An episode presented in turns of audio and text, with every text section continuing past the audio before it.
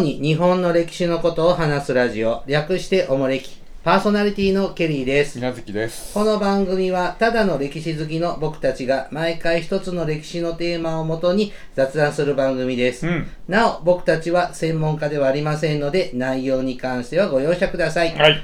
あのうん。ー、ケリーサンシティのね、はスーパーマーケットがね、あ。 スーパーマーケット。うんはい。ドン・キホーテになっちゃったんですよ。はあ、はいはいはい。で、まあ、変わるのは、まあ、以前から知ってたんですけれどあも、実際、ドン・キホーテになっちゃっあ。て、うん使い勝手悪いでし悪い。ょ。ねうん。え。安くないでしょ、大体。安くない。まあ、なんか変なお菓子安かったりね、そうそうそすう。るんですけど、あのー日常的に使えないよね。普段使いは無理だよね。暇つぶしにね、うろちょろするのはね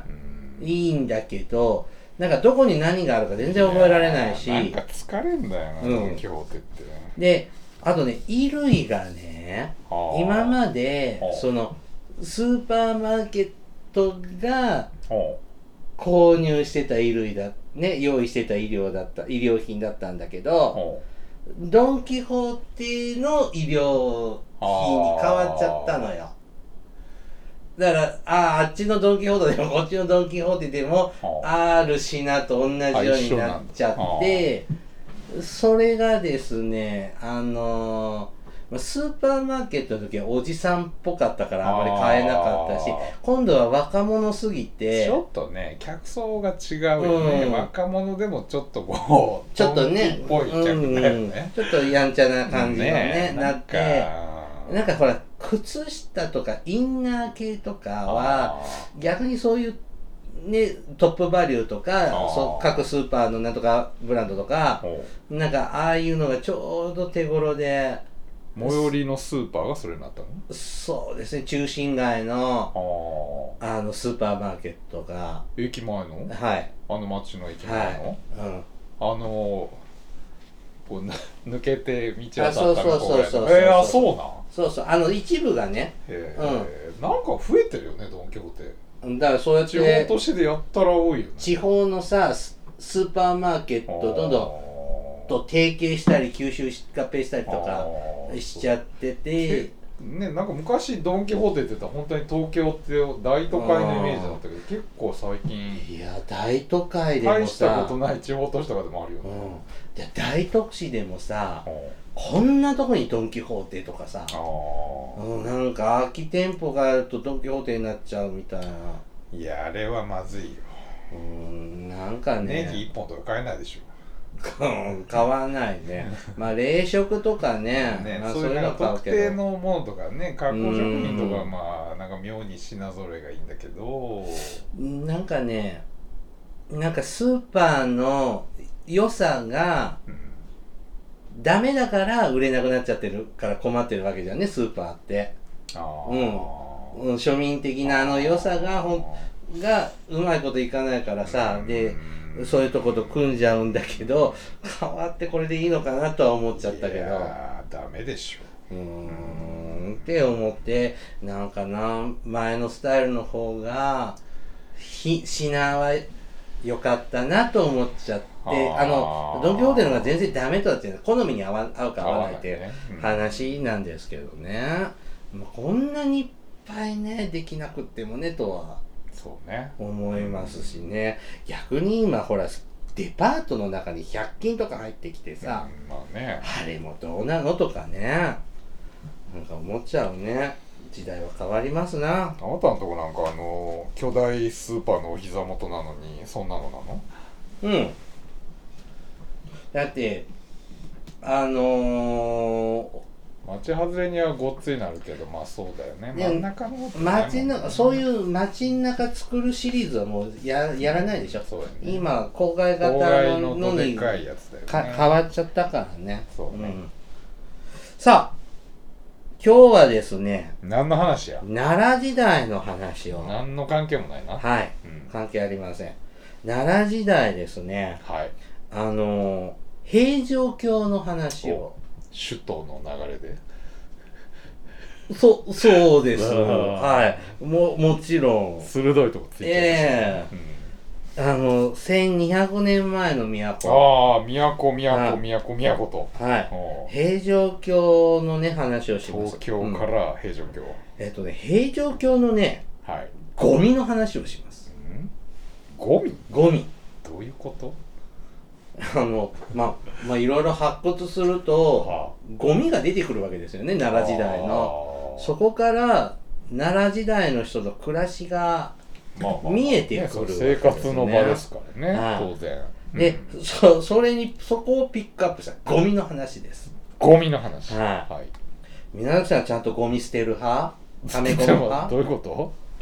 えあのゴミ出しの日とかにきちんとゴミ出すそれとも結構溜め込んでから23週間に1回ボンって出あーすそうですね後者の方、はいまああんまりん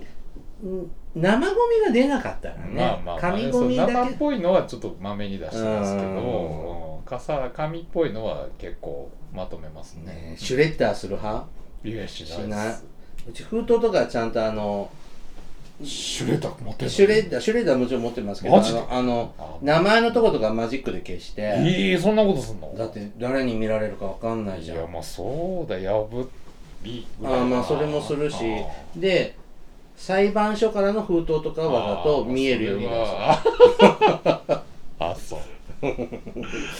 うんそうでゴミ出しって難しいじゃん、まあまあ、ね生ゴミ燃えるゴミ系はいいんだけどさあー分別ゴミ難しくないうんなんかもうこれねごめんって感じ だけどあの再生リサイクルゴミに出すのかあー埋め立て用にするゴミなのかあー説明書見てもよくわかんない時ないまあ地域によるしね難しいなとか思ったりねしますしまあまあゴミ屋敷ではないのでねケリーさんちああそうなんだあの知ってるとかねゴミ屋敷ありますなや屋根と天井が抜けててゴミいでやーすごいとこあるよねであの行政が入って一一部ゴミ撤去してくれたのねあな何トントラッあクー何台もで何日もかけてーあーでそこまたゴミで埋まってるまあねねやっぱりためはるんだよねであのやっぱそういうとこなんかそこのゴミ屋敷さんの隣とかが飲食店なあちょっあとかわいそうだよね気の毒だのねで猫とかがそういうとこ入り込んで、そのままお亡くなりになあったあーねうんこもおしっこもするしうんねねりとかで梅雨の時とかすごい匂いする湿気の多い時とか、はい、ゴミ車みたいでああります運ね転したはんねんけどほんまにその運転席以外全部わある壁がもうパンパンにある車が入ってんのあのね、ああいうのってさその溜め込むのに依存しちゃうパターンとああとねゴミの捨て方が難しいからその分かんないとさあのゴミ捨て場でさその町内会の人とか立ってたりさーこれダメですよっていうのはき厳いしい地区もあるじゃん隣町にピュッと降り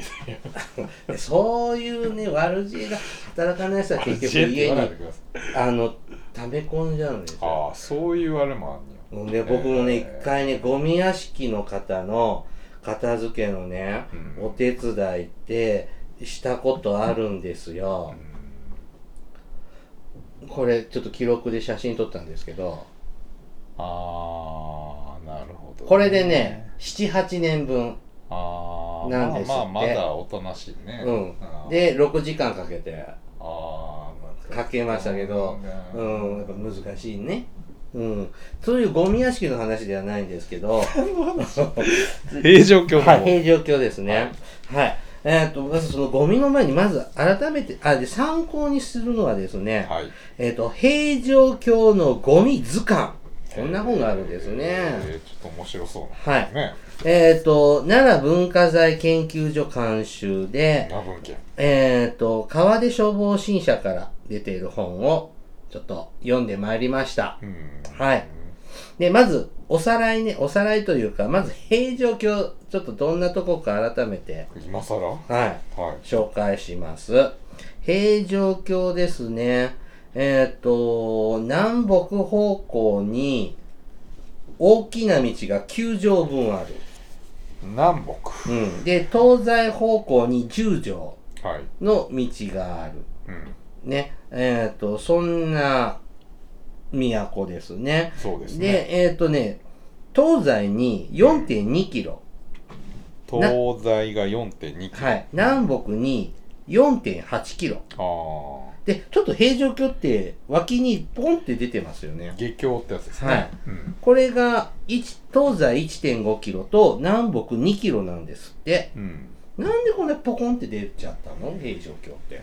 ねえ諸説ありですけどねまあまあ寺とかその辺をこううまく取り込んだとか、うーん。まあ、今の奈良市って実はこの下京の部分なんですよねほとんどが奈良の中心部ってああ、そうね。ねだって近鉄ともか JR そうそう JR のも駅東も大寺、興福寺実近はいとこ出だっか張らりに大体集中してるっていう、あ、そっか。うん奈良盆地って今ほとんど田んぼじゃないですかそうね。で、平城宮跡ってなんか、中心街の外れのイメージですよ一ね。番北の奈良盆地の北の端西大寺ととかそうだよね。町の外れだ。そう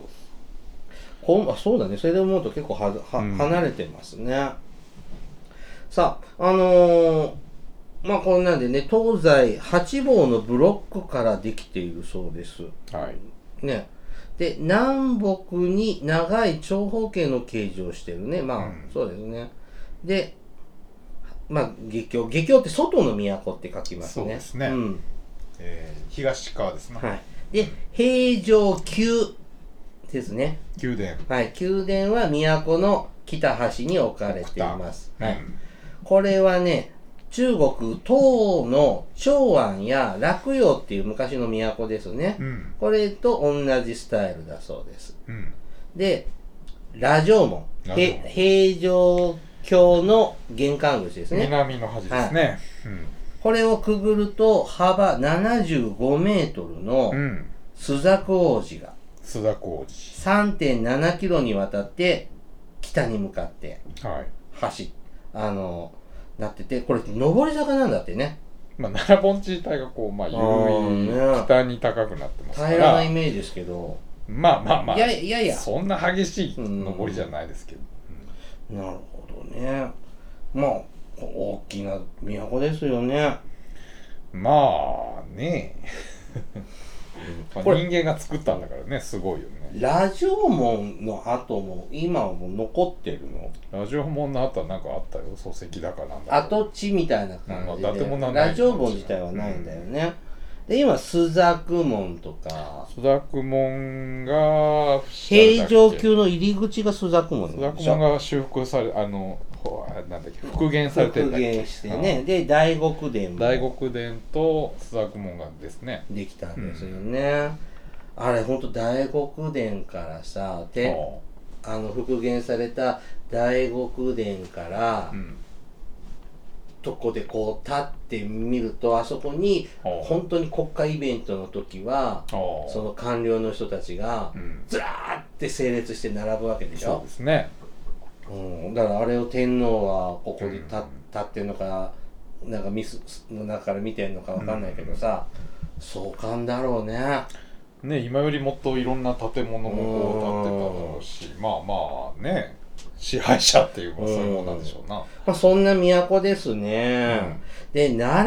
良、奈良じゃない、平城京のほ人口うほはですね、あのー古籍ですね、奈良時代に作られたう、うん、古籍でぶ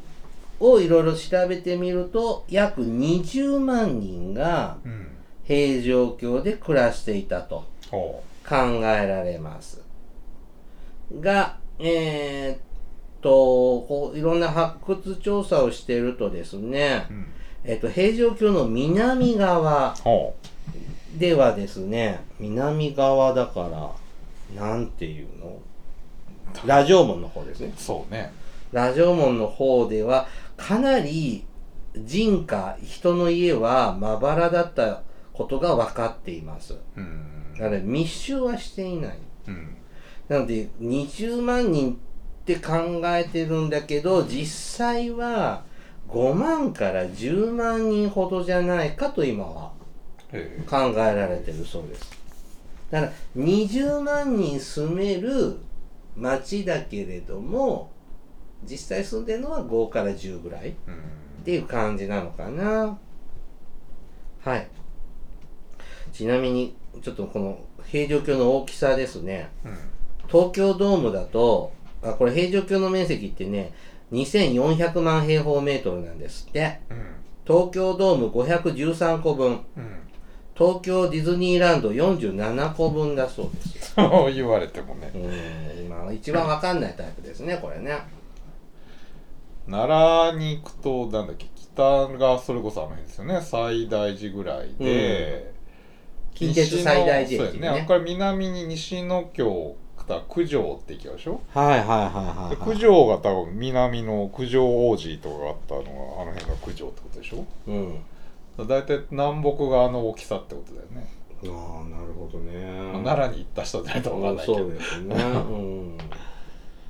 まあでも僕ら観光するのって本当に下京の下エリア京がほがぼ全部ですよね西大寺とか平城宮のあたりがメインですよね。薬師寺なんかもう端っこだもんね西の、うん西の南の端って感じだよねそう。まあ、まあ、端、ここだよ、薬師寺とか。まあ南とまで東照は言えないけど、まあ、西端ですね西のかなり端の方だ宮よね、うんうんうんうん。はい。それで、えっ、と、このね、平城京の宮殿の中、ね、お役所がいっぱいあるわけですね。はい、ここで働いてた官僚とか役人が約1万う人。ん、で、肉体労働、下、下働き、おう雑務に従事する人々とか、あと、物資の輸送やお労役、ううん兵役のために地方からやってきた人と、人たちとその人々の家族が残りはい、の人たちかなっていううん感じだそうです。まあでも、5万から10万にしても大きな町だよね、いや今だっだてと。都はい。市当時の全日本全体の人口からすればうん相当な大都市ですよ、このね、この平、1200年前の平城京のゴミの話です。からのゴミはい。はい、で、当時のゴミの捨て方、うんね、大きくね、3つです。うんまず1つはね、穴に埋め る。うんう。んえーっと、ゴミの量が多い時はこれが一番手っ取り早い方法だそうです。あ埋めたことありますあ田舎はね今でもちょいちょいしますよ、あるうん、なんか昔のね、漫画だとさ、ほお母さんがさ、これゴミ埋めといてって、あんなこと埋めといてっていあう、ーなんか手伝いの場面があるけううど、ん今しないですね。ちゃんと持ち帰ってください。まあ、今はねどんな地方でもやっぱりちゃんと収集とかしてるしねうん昔はだってないでしょ田舎なんかさ、時々ね、昔のあの木のゴミ箱う、ん、あの家の外に、あれの置いてある、まだ残ってるとこあるもんね。あるし使ってないけどね。大体もう裏山に捨てたりとかさ、うんまあそもそもそういうほら基然基本自然に分解するもんばっかりじゃん、うんうちのおばあちゃんはね土手から川に放り投げでてすましたよねね焼いたりとかさ、うんドラム缶で燃やしたりとかさそうでそんなダ感メじだよなんだよねドラム缶で燃やすのダメなんだ今よはねね今ね野焼きはダメですけど、はい2つ目水に流す水に流すはいえっ、と川や道路の脇にある溝うんうんドブドブですねうんとか排水路に捨てるでちっちゃなものこういうのはね小型のものとか量が少ない時は手軽で便利ですうんうんで、あと、排泄物を流すにも、溝に流すのが便利。うんこおしっこはい。はいなので、溝掃除は欠かせないってことですねあ。ーやらないと大変なことにそうなっちゃうわね。流れてってくれないんだああにしてもまあまあさね、よどむとこあるからね、ドブ掃除も今しないね。あそうやってるよほんとあんまり見ないな。まあ、ケリーさんち、あんまりドブがないかな。下水あんの下水ある、あ下水。うん。えなんか定期的にこうあのこうマンホールの土とか出したりしないあもうしない本当に一応やってるけあの、ヘドロ臭いやつどねね。そうそうそうそう、んしないですね今町内でドブさらいとかはしないよしなあいーうんしたこと、うん、そんなもんないないでしょうんはい3つ目井戸に捨てる 井戸に捨てるあはい宅地ごとに井戸が掘られてたようですねあでえっ、と平城京の発掘調査で見つかった井戸がね数百あるそうですよ、うんうん、使わなくなった井戸は井戸にゴミを投げ捨てていたようですねまあ1のバージョンの改良版ってことでうんまあわざわざ穴掘らなくてい程度いいいねまあ深い穴があるからまあもう井戸枯れちゃったらいいかみたいな感じねで燃やすゴミを燃やす溶かすっていうことはしなかったそうです、へえ燃やさないんだでこの燃やしたり溶かしたりするのは20世紀半ばからへえなのでずっとその戦前日本でいうと戦前ぐらいまではへえこのゴミの捨て方基本変わってないとということ燃やですすって実は近代以降なんやんでなんか燃やすのってあれそうな気しますけどねなんかねあの焼却場とか行ったことあるあるよなんか足すくむよね怖いよね、うん、大きな穴ね。はい。そういうところをね、調べるわけですね。じゃあ、どんなゴミが発掘され、出てきたのかなというのね、紹介します。 そんなの何でもありじゃないうん、でも実際出てきたのが、生活の跡でしょ、すり減った下駄、あ そうでしょ捨てるでしょ砥石、砥石小さくなった炭、あの、牧場の炭ちびねっ。た炭ね、はいすずり。はこれはねなんかこの時代あのすずりってなんかこの奈良時代は焼いて作ってあたそうですね焼き物のこういう丸いやつうんですね、うんなんか僕ら今ななんていう石ののねあの、うん黒い石を使ったやつがあれですけど、あと製塩土器うん、あの塩を取り作る土器そうそうちっちゃいそれこそこれぐらいコップぐらいの時うに、ん濃い塩水入れてこう焚き火でこう蒸あ発したやつをでこれごと売ってんですよーあ海水入でりこでこに要するに塩が張り付いた状態でこうんのちっちゃい土器を多分まあ売るっていうかまあ手に入れてでなあーんかこそげたりとかあ最後割ったりしてそういうこそとうねそうそで使い終わったらですね、う、うんこの塩が塩を作った時はですねあ違う使う時に器を割って塩を取り出すんだってここにこうこびりついてるから器あのあなるほど中ねにこそうげたりこう割ってーんなんかもったいないね時ねいやまあ素焼きのごくやもう安物ですよ、うーんえー、っとね漆を運んだ土器あー漆の入ってた土器はいはいあと埴輪もへー奈良時代でも出てくるのねどうなんでしょうな近くの古墳とかからも持って持くっるてのかくるなとかなんかでも土人形みたいなのであるかもしれああない。飾り釘、ほ釘隠しううんなど、いろんな金具も出てきます。はいはいはいこの時代の釘ってもうあるの乗りますよあんな建物釘なかったら立たないでしあ、そうなの、うん全部なんか組み合わせょいやまあまあ。ああるけある程度はねこう木組みでありますけどへえ。あとね、初りくず。はい、これ、あの、木くずですね。うん、なんか木材を刃物で加工した時に出るくず。こんなのも残ってんですね。それはまあゴミは残るでしょゴンのこの1300年前うの、まあもちろん大部分はそれは朽ちてなくなったんでしょうけどうんまあたまたま条件でもう残ったのもあるってことでしょうね金属の切りくずうん木管などの削りくずうんほんとゴミですね何の話やねあとことじんことじ何やこれ何やこ音れのこういうほら弦を支えるこんなあー三角形のはいはいあはいれはいがはいはいことじってやつですね、あーうん木とんぼああ竹とたんぼ竹とんぼみをたいなの木木で削ったやつ、うんああサイコロへえ操り人形お人形さんコマうんすごろく土器あすごろく土器ですすごろくってでも平安時代のすごろくって人生ゲームみたいなすごろくじゃなないいゲームだからねあのコマとかなんだけどあーサイコロ入れるこんな筒みたいなやつなんじゃ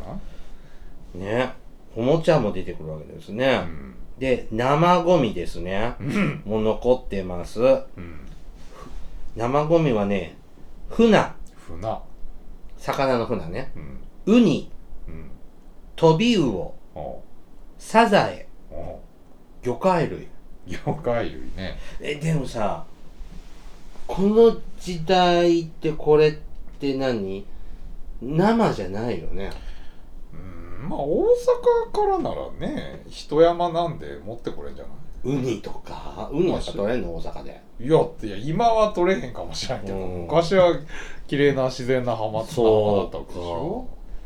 へまあ、魚なんかだって塩物でもいいわけですそうですね。塩漬けと塩か漬ねけ干物だって食べた後は生ゴミなんだしウニなんかすぐ腐るよ。ウニはだウニだから逆にちょっとこう生かしてこれそうじゃちんょちょっとぐらい水から引き上げてもすぐは死なないんじゃない、そうなのまあ、つけててもいいかもしれないですね。 うんつけてあ持あってきても水ね。土器に入れてことかね、大阪からぐらいなら持ってこれちゃうんそうですね。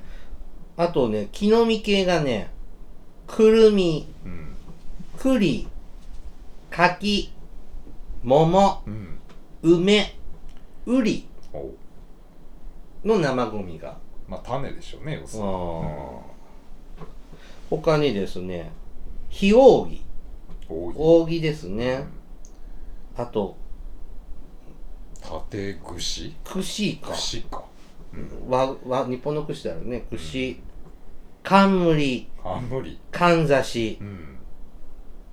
で、食器用の土器。食事用のどあ、ごめん、食事用、食器用ってなんだ。食事用の土器、食器ですね。はいあと、調理用の土器。うん大型のしゃもじ杓子杓子だから、まあまあこあの、北斗七星です ね。うんで、箸にスプーン、うは木炭、あ炭あと、製製紙道具、糸を作ると、紡ぐねはい。ほうき、ほうきへうん。鳥の餌入れ。えで、これなんで鳥の餌入れかっていうと、そのゴミにそういう内容がああかただかのメ色モ物書きでがあったら、はうん何かわかんないけど鳥の餌って書いてあったう時ねん、ガラス玉ああハケお曲げ物う曲げ物木蓋、切ったうん、コテそまあそうでしょうよ筆箱ああなど本当にゴミですねまあそれはだってゴミってそういうもんです日常の生活の中で出てくるもんなんだからおーではだって奈良奈良で掘ったらこんなんが出てくるってことでしょ、あね1300年前のがうん発掘ってだから大変だよねこうねいえう木くずもピャッて捨てるわけじゃないおーでこのゴミもねリサイクルされてゴミになってったんだろうというのもなんかここからわかるそうです例えば土器はすずりあーこれ下級役人はこういうふうに使ってたんだろうとあーだから割れた土器とかをその後すずりに使ったってことねはいはいでまた土器とか木管瓦ですねあーこの辺は落書き帳としてあー人の絵とか書いてあるねうん土器とかたまに出ますよねまあ今風に言うと新聞の広告の裏あをーまあそうやね使うような壁に書いちゃうとかと一緒だよね。木管はですね組み立ててほう小物入れにもしているああこうね木の細い板を組み合わせてね。うんああーなんか今風に言うとあれかなかまぼこ板ってなんか作るみたいなもんかなー なんか広告を小寄りにして編んでカモとか作る人いるじゃん。ねあの鍋敷きにしたりねそうそうそうそうあのみかんの柄入れのああそうやね広告をってこうんんするなのあるね箱みたいなそういうのとまあ一緒ですわな。か瓦ですねうん。瓦はですね柱の土台で使使って地中にね埋設ししていた例があるそうです礎石代わうりにね。ん柱うん柱はですね排水管うんえっ、と、あれ、柱って長いから、丸い、長い丸太をくり抜いて、地中に、管にしてあるわけね。はい、埋めてたそうです。これ、今、展示してあるよね、奈良で。確パイプみたいなやつ、うんああまあまあちょいちょいね平安京とかでもよくは出ますけどねそんなん排水管なんてするんですね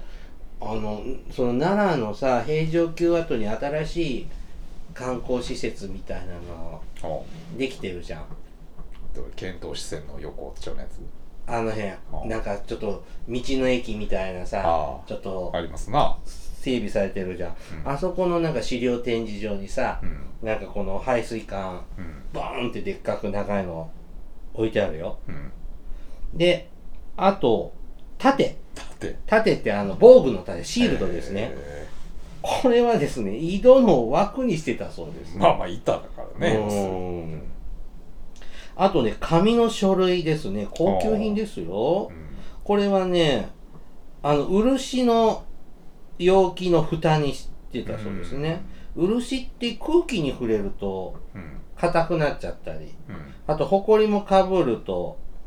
良くないのでうん紙で蓋してたとか、うっんていうのも分かってるそうです壺にねこう壺に入った漆をこう紙で閉じてこう紐とかでギュッて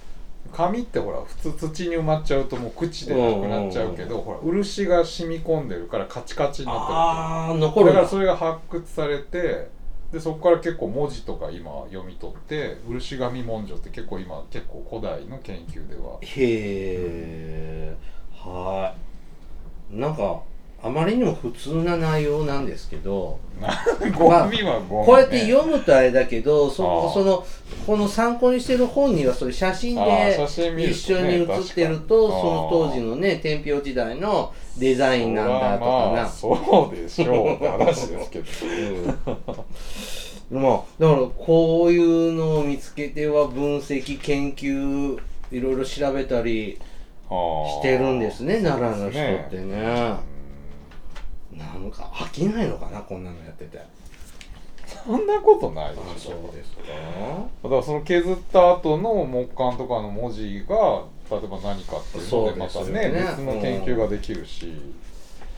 はいねちょっと奈良時代にね出てきたゴミをねひたすら紹介しましたうんうんで次回ももう一回続きをゴミはいゴミ関係のやらせていただきますお楽しみにはいはいではお便り紹介させていただきます手紙はいとんかつキャベツさんからいただきましたとんかつキャベツはい。ケリーさん、みなずきさん、海坊主さん、いつも配信ありがとうございます。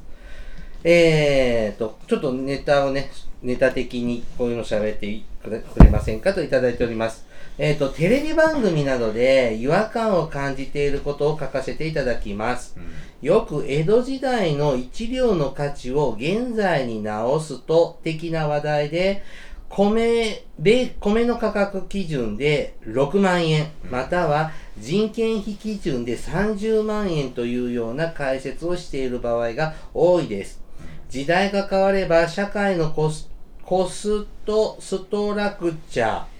価格体系が変わるのわけで、私的には1両で何、何、1ヶ月、1両で、えっ、と、1両で1ヶ月暮らせることを考慮した上で、えー、なんていうのかな超概算で超概算で言えば、1両は今の価格で30万。ただし、食品の値段が5倍、5倍。物の値段が10倍ぐらいの世界というのが分かりやすい説明かなと考えています。うんといただきました。はいまあ、その時代によって全部まんべんなく物価が上がるわけじゃないもんまあね。もちろんそうですしね極端に今より高価なものもあるしうん今やもう大量生産でバカみたいな値段のものもまた違うわけですしねねえ。違いにはなかなか難しいです ね昔高かったけど今安く買えるわってなんかあります知ったかかったあそれこそあなたの好きなダイソーのものなんてのはまああそうでねすね昔プラはスチック普通にね何百円そうで何すね千円ってして買ってたものを今よね本当に100円であの靴下やパンツ安くなったと思わないうん昔3足1000円だったけど今4足1000円だ昔もピンキリだけどねで5足1000円とかもあるじゃんうんあとパンツも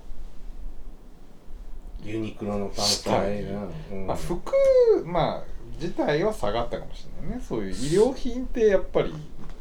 結構ねねそこそなんだっけユニクロとかできちゃって、うんねまあ相対的に下がったよねだからこだわらなかったらね、うんまあ私たちもやっぱおしゃれさんですので ああそうですかねいろいろとブランド物買っちゃいますけどねああすごいですね、うん僕は裸でなければ何でもいいんで僕ね年末にね服ね10万ぐらい買ったんですよマジでこういう上着とかシャツ系ね何のつもりやあのねちょっと気に入ってるブランドさんあったんですけああどそて日本から撤退しちゃうんですようほでもう閉店セールうああで買わいないともう今後海外に行か輸ない入ととかになるなっちゃうのへでー買いだめでああそう調子づいて買ってたら使っちゃいましたね服で10万もだから買何着も買ったってこと一個10万じゃないよああまあそりゃそうでしょうんいつも2万ぐらいそれと時々行ってうん、あの半年に1回とかもうボロくなった時に買い替えで行って2万ぐらいとかあうーあの冬のコードとかちょっと高いじゃん、まあそうだうん、そういう時はもうちょっと行くけどっていうのをもう買えるものだけ買っとかないとって思って10万いっちゃいましたね、うんまあそれこバそブリーねですちょねっといいブランドだったら10万なんか一着の値段でねえ物の値段っていうのはなかなか難しいですからね、はいうんさあ、もう一丁、とんかつキャベツさん。はい。えー私の曽曽祖父は西南戦争にラッパ卒として従軍し、乃木稀助の中隊所属でした。ほう田原坂の戦いで、退却ラッパを指示された際に、えー突撃ラッパを吹いてしまったのですが、そのまま攻撃が成功してしまったため、終戦後に先行者として、えー、感情、感謝状みたいなのかな、そうですね。を、と多額の恩給をもらったとのことです。勲章の話は聞いていません。えーおかげで帰郷後に、実家に帰っていいこと、いいところからお、お嫁さんをもらい、えっ、と、田んぼを購入して自立し、それなりに生活できていたそうです。また、子供、とんかつキャベツさんから見ると、祖父の兄弟は、えー一人は近衛師団に在籍したことがあるそうです。うんえーっと、伝え聞くところによると、この絵師団は身元が確かでないと採用されない。そうです。で、私は、曽祖父にも会ったことがないし、聖火にも行ったことはありません。また、父から伝え聞いた話なので、正確性にだいぶ疑問が残るような気がしますが、50%ぐらい引いて考えなければいけないかなと思っています。ただ私は、とんかつキャベツさんは1958年生まれで、祖父は私と一回り違いなので、えっ、と、1896年、うん一回りってあの、越冬、時間十二支の越冬だね。 60ってこと60違いってこと。うんで、えっ、と、祖父の名前は末吉なので、その名前からして、祖父が40歳ぐらいの時の子供だと仮と仮定すれば、曽祖父は、えっ、と、1858年頃の生まれとなり、西南戦争の時点では18から20歳ぐらいでしょう。年齢的な辻褄は合うかなと思います。父がす、あ祖父の成果には、政家には、えーと、感情があるのも事実のようです。疑問点はいろいろあり、曽祖父は、えー静岡県西部出身なので、徴兵されたのは名古屋の師団のはずなのに、西南戦争で召集されたのは名古屋の師団ってことね。乃木稀助は少佐で小倉の連隊の所属であったこと。乃木稀助は開戦当時少佐であったのに、連隊長の代理をしていたのに、戦闘時に中隊長の任に当てられたのか、本当に突撃ラッパの軍港なのか、田原坂への参戦したことへの軍港ではないのかなどなど、えー少なくともこのこ、えーといろいろわかんない、気になりますと。うん。えー少なくともこのことがわかるのは、私の祖先は農家で、曽祖父はその次男が、次男か三男だったということ。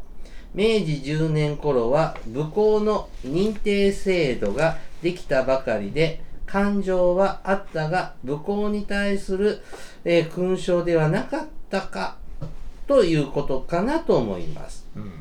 本件の結論はありませんが、歴史の一コマを身近に感じてもらえたらいいなと思って紹介させていただきましたといただきました。はいはい。とんかつキャベツさんのひいおじいちゃんが、ひーちゃんが西南戦争でに感情をもらったと、うんへえよくある話いやいやいやないですよそんなあ感情っていうのはもうしかも個人レベルなんていうのはそのめったにないことですよ、あ、そうなの、うん、え、で、何なんとなく言うと、大将の首を取ったぐらいじゃないああそうですねあー本当にそれぐらいじゃあラッパ吹いたぐらいでは。ラッパ吹いたぐらいではないですけうど、ーんラッパ吹いてそれで作戦が成功したからって、まあ、失敗が最終的にまあプラスになったってことですね結果論ですよね、まあこの話で言えばうんでも感情はあるみたいだよ、あー実在するみたいよまあまあ、まあ内容を見ればわかると思いますけどねあーあそおうっですしゃよってね、ることはその何の何に対する感情っていうのあは必ず書いてあるはずなんであそれ見に行かなきゃいけないそよれねをぜひご覧になれば全てでまた報告してくださいて そうですね、あの写メ撮ってねああそうあの来ていただいければやぜひ拝見したいもんですな見れるもんなら、うんでもまあ二十歳前後ぐらいでうん西南戦争に参加してる人なんかざらに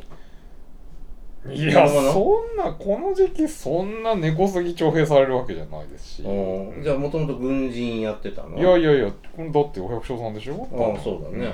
でも次男か三男坊らしいからさうんいやだって基本長男は徴兵されないんでそうですよね、うん、ちょっと謎が深まりますねうんまあまあない話ではないと思いますけどはいまた新しい情報が入ったらまたちょっとまあお待ちしておりますいろいろ知りたいですねはいじゃあ今日はここまでにおおしまいかいはいはい、はいはい、ここまでにしましょうね。おもれきではですね、リスナーの皆様からのお便りを募集しております。あの時代に行ってみたい、あの人に会いたい、おすすめの歴史漫画や歴史小説、大河ドラマの思い出、うんえー大河ドラマなど歴史ドラマや映画の思い出や感想、戦争の体験談など、他にもいろいろとお便りテーマがあります。詳細はおもれきのブログをご覧ください。ははいい。番組へのお便りは、E メールまたは Twitter のダイレクトメールでお送りください。うんメールアドレスは、おもれき2013、アットマーク Gmail.com。Twitter はひらがなでおもれきと検索してください。はい、では、また、ポッドキャストでお会いしましょう。さようなら。さようなら